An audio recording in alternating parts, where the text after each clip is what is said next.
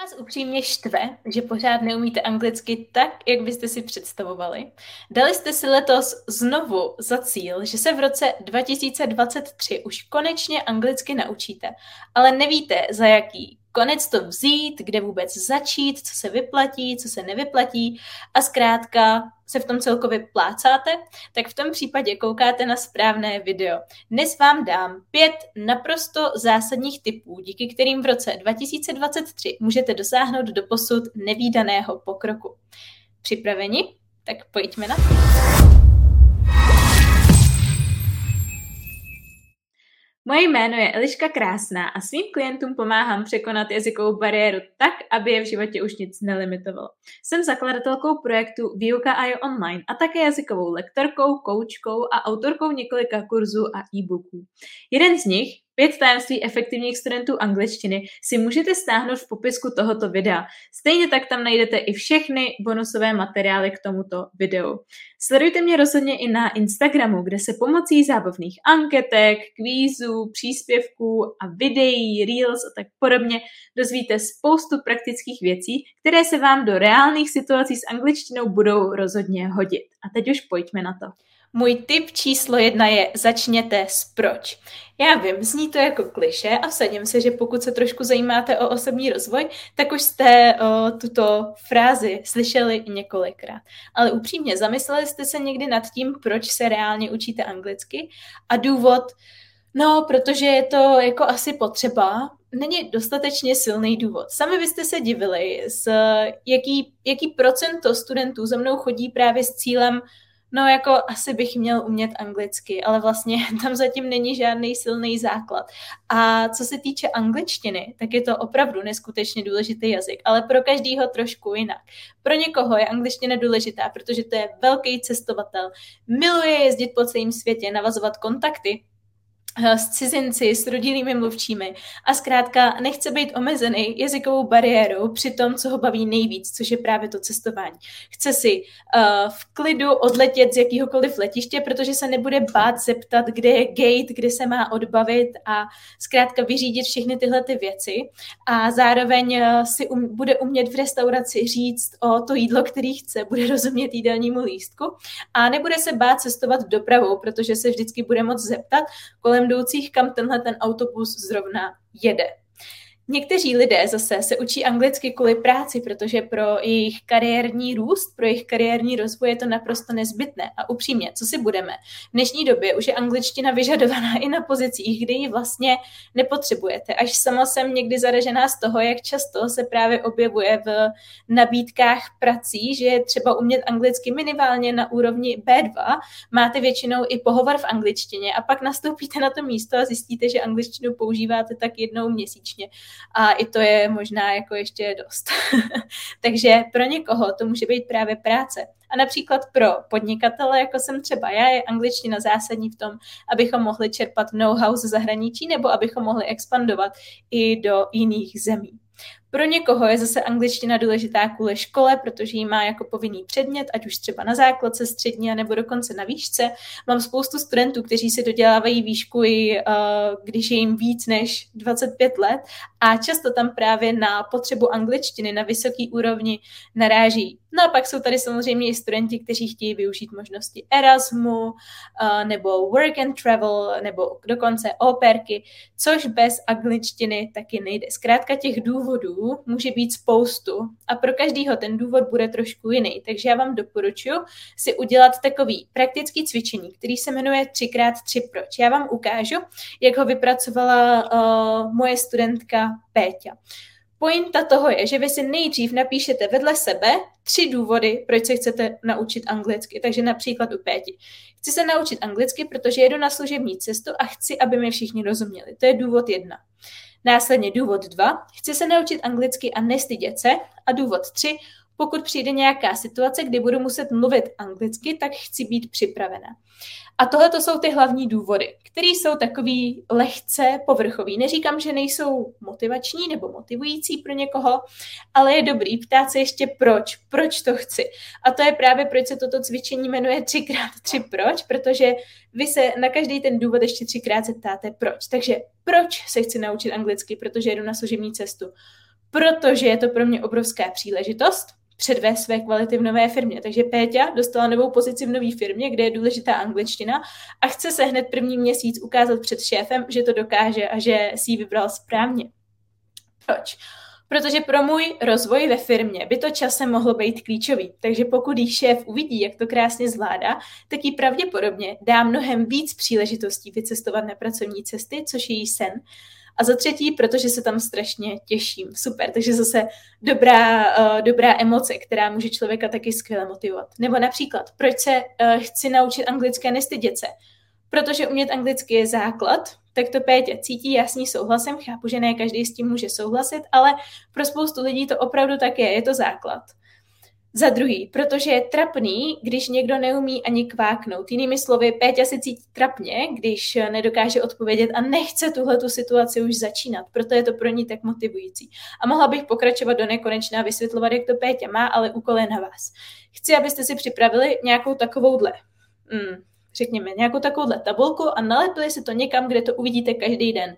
Na ledničce, na dveřích, na záchodě, na nástěnce, dáte to jako tapetu na mobil, na noťas, cokoliv. Mějte to pořád před očima a vždycky v momentech, když budete mít chuť to vzdát, tak si připomeňte, jaký by to bylo, kdybyste nedosáhli všech těchto těch důvodů, který jste si sepsali. Můj tip číslo dvě je, připravte si efektivní a konkrétní plán a spolehejte se na denní návyk. Proč je důležitý mít efektivní a konkrétní plán? Sval někdo z vás už někdy zažil to, že si řekl, dobře, tak teď se doučit anglicky. No a a co mám teda vlastně dělat? Tak začnete googlit, hledat, listovat učebnicí, která vám v knihovně visí už tři roky a nakonec to skončí tak, že 20 minut hled, strávíte hledáním toho relevantního materiálu a pak už vám vlastně vůbec nezbyde čas na to samotné studium angličtiny. Takže jste naprosto vyhodili 20 minut svého života a pravděpodobně vás to demotivuje tak, že už nebudete, že pro vás každý další den bude náročnější se k tomu dostat, protože víte, že tam je vždycky tenhle ten zdlouhavý proces. Takže já vám doporučuji, aby tam právě nebyl ten faktor, že vás odradí dopředu to, že nemáte nic připraveného, je připravit si to dopředu. Připravte si aktivity, které v tom daném jazyce chcete dělat dopředu, a e, díky tomu vás to potom mentálně nebude blokovat a nebudete to o to víc odkládat, protože mi přijde, že ten hlavní důvod prokrastinace u studentů je, že právě neví, neví, co budou dělat a to samotné hledání je hrozně unavuje. A to, co souvisí s tímto typem, je ještě spolehejte se na denní návyk. Spousta studentů se učí angličtinu tak, jako se to naučili na škole. Ideálně jí celý týden flákat a pak v neděli rychle večer dohánět všechny resty, učit se slovíčka, vyplňovat úkoly a tak podobně a strávit do toho tři hodiny a pak zase týden nic. Ne, u angličtiny a celkově u všech dovedností bych tak řekla jako napříč různými obory, je důležitý vytvořit si denní návyk. Je to jako s posilovnou. Co si myslíte, že bude lepší? Když půjdete třikrát týdně do posilovny na jednu hodinu, anebo když půjdete jednou týdně na tři hodiny? Logicky, i přesto, že to je vlastně stejný časový úsek, mnohem efektivnější efektivnější je jít v pondělí, ve středu a v pátek. S angličtinou vám doporučuji se fakt spolehat na ten denní návyk. Nemusí to být hodina a nemusí to být konec konců ani půl hodina. Stačí 10 minut na začátek a svalně, jako pokud si nedokážete najít 10 minut denně na angličtinu, tak si myslím, že byste měli zvážit, jestli vůbec se chcete anglicky naučit, protože je to otázka priorit, není to otázka času a věřím tomu, nebo jsem přesvědčená o tom, že i ta nejvíc zaneprázdněná osoba na světě má 10 minut. Tip číslo 3. Nezapomínejte na žádný aspekt angličtiny. Často právě studenti chybují v tom, že pro ně představa učit se anglicky znamená listovat si v gramatické učebnice, učit se naspamět pravidla a uh, učit se naspamět seznamy slovíček. A to je pro ně učení se angličtiny. Ale úplně zapomínají, že angličtina je soubor hned několika dovedností.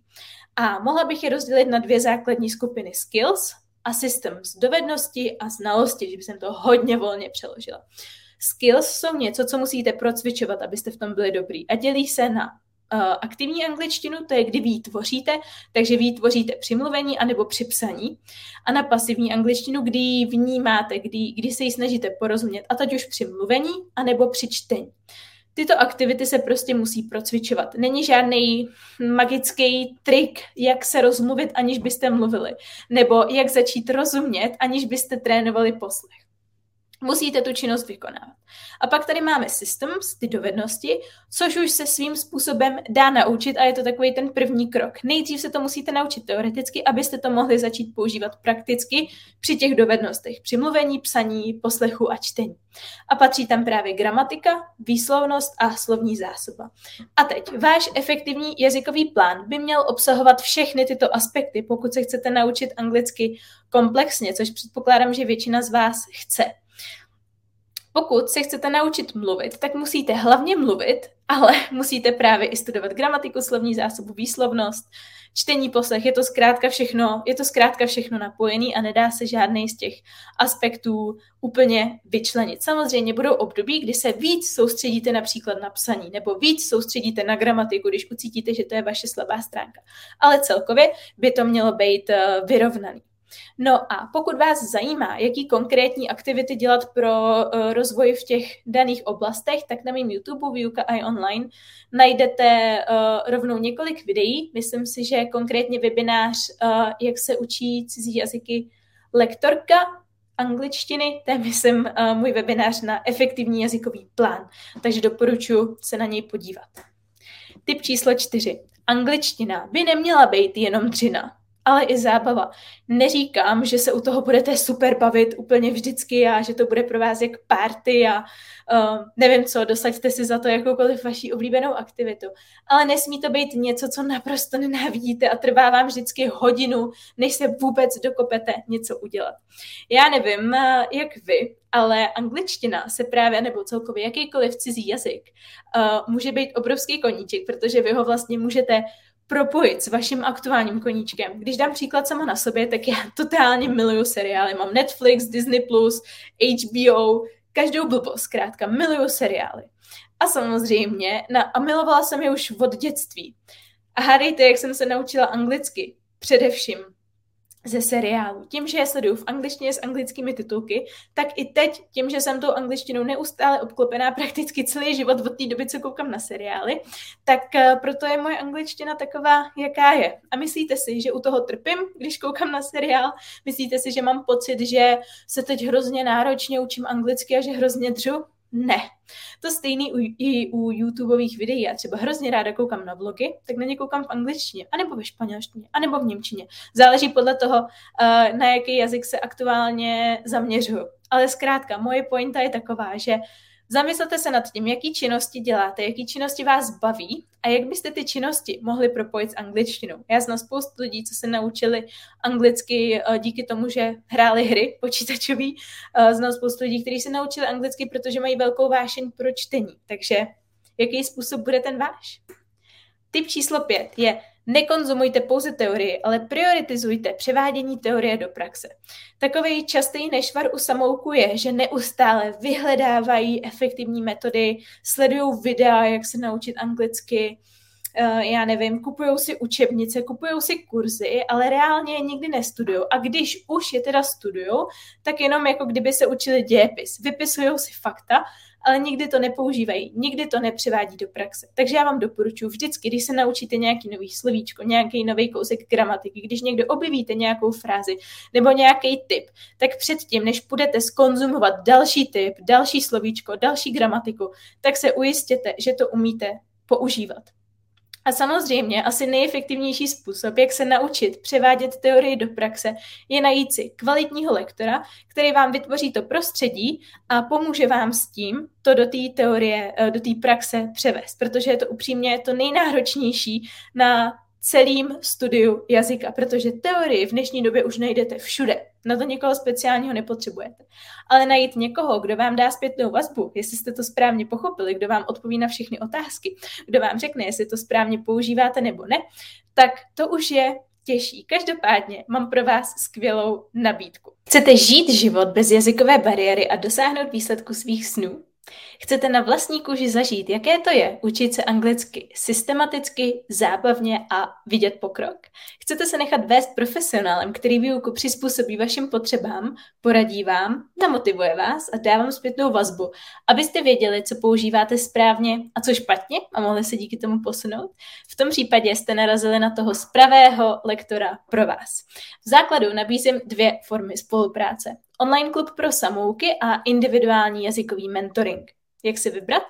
Já ve výuce kladu obrovský důraz na individualitu. Jinými slovy to znamená, že neexistuje univerzální řešení pro každého, ale že každý by měl následovat takový systém a styl výuky, který bude odpovídat jeho osobnosti, jeho možnostem, ať už časovým nebo finančním, a také jeho cílům. Představím vám tedy tyto dvě formy spolupráce na konkrétních lidech a sami se rozhodněte, jaký popis na vás sedí spíše. Máme zde Kláru a Ivet. Klára se chce zlepšit v angličtině, ale má spoustu dalších povinností. Nemůže se angličtině věnovat naplno, ale ani tak se na ní nechce vykašlat úplně. Nechce nad sebou mít přímou kontrolu lektora a tak velkou zodpovědnost, ale vyhovuje komunita samouků, kde získá potřebnou podporu a motivaci. Je poměrně samostatná, ale chybí efektivní plán, struktura a zpětná vazba profesionála, aby věděla, že se posouvá. Pokud jste jako Klára, je pro vás vhodnější online klub pro samouky. A co Iveta? Iveta je ochotná angličtině teď dát maximum, aby dosáhla svého cíle. Najde si i 30 minut každý den. Potřebuje individuální plán přímo jí na míru, aby nestrácela čas a dosáhla svých výsledků co nejrychleji. Skupinová výuka jí moc nevyhovuje. Potřebuje hodně pozornosti, podpory a vedení. Zároveň si na sebe potřebuje tak trošku ušít byč, aby jí to donutilo pracovat a neusnout na vavřínech. Pokud jste jako Iveta, tak individuální jazykový mentoring bude ta správná cesta pro vás. Pokud bych to měla schrnout, tak zásadní rozdíly mezi klubem a individuálním mentoringem jsou v časové náročnosti. Klub vyjde na zhruba 10 minut denně, mentoring ideálně na 30 minut denně, ale záleží tam už na individuální domluvě, protože to je přece jenom individuální jazykový mentoring. Klub, uh, co se týče klubu, tak tam je výuka přizpůsobená skupině. To znamená, nerespektují se v ní potřeby jednotlivců, ale potřeby celé skupiny. Podle zpětné vazby účastníků přizpůsobují program, který je vhodný pro úrovně A2 až B2. To je uh, jinými slovy, nebo to jinými slovy znamená, že je třeba mít nějaký základy v angličtině, není vhodný pro úplný začátečníky, ale zároveň pokud už teď mluvíte naprosto plynule, máte pokročilou úroveň vyšší než B2, tak ani pro vás není skupinový program vhodný. Individuální jazykový mentoring je na druhou stranu vhodný naprosto pro každého, neboť výukový plán se stoprocentně podřizuje vašim potřebám, koníčkům, preferencím i cílům. Pokud potřebujete vyšperkovat angličtinu kvůli maturitě nebo zkouškám, Zaměříme se na ně. Pokud kvůli cestování nebo pracovnímu pohovoru, tak to sami. V klubu pro samouky máte možnost dostávat pravidelně zpětnou vazbu na vaše odpovědi, komentáře, otázky, ale je třeba být samostatný a úkoly dělat ze své vlastní vůle. Nebudu vám stát za zády s bičem. Pomůže vám ale obrovsky to, že dostanete mini úkol na 10 minut každý den a tím pádem pro vás bude jednoduché vytvořit si udržitelný denní návyk. V mentoringu budete mít mou plnou pozornost, budeme prakticky na denní, lomen týdenní bázi v úzkém kontaktu a neustále sledovat váš pokrok a upravovat plán podle vašich potřeb a preferencí. Budeme pracovat s pravidelnými deadliny, abyste angličtinu nemohli jenom tak odložit na dobu neurčitou. Znáte to a tím pádem dosáhli tak svých cílů. Cenově klub vyjde na 20 dolarů, což je podle aktuálního kurzu zhruba 600 korun měsíčně. Individuální jazykový mentoring vyjde na 2,5 tisíce korun měsíčně. Aktuálně k dnešnímu datu 14. prosince 2022. Pokud stále nemáte jasno v tom, jakou službu si vybrat, napište mi na e-mail eliska Já vám to napíšu i do popisku. A zároveň, pokud se chcete přihlásit nebo jen získat více informací, pročíst si recenze mých studentů a podobně, tak uh, stačí rozkliknout také odkaz v popisku videa a tam se dozvíte vše potřebné. A já se na vás budu hrozně moc těšit.